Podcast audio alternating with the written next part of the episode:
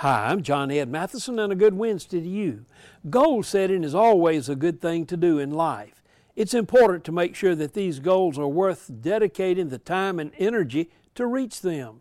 Last year, Bryant Silikos set a goal to do 30 major acts of kindness before his 30th birthday.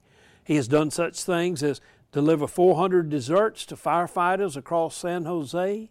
He has donated over $12,000 worth of supply kits to Oakland middle schools. He shared his goals on social media and hopes to inspire other people to do things in their community. He describes the joy that he's receiving from doing these acts of kindness and said that it is great to give thanks to the support and generosity of others. That's a good goal to have. What goal of acts of kindness are you willing to set to make your life and other lives more meaningful?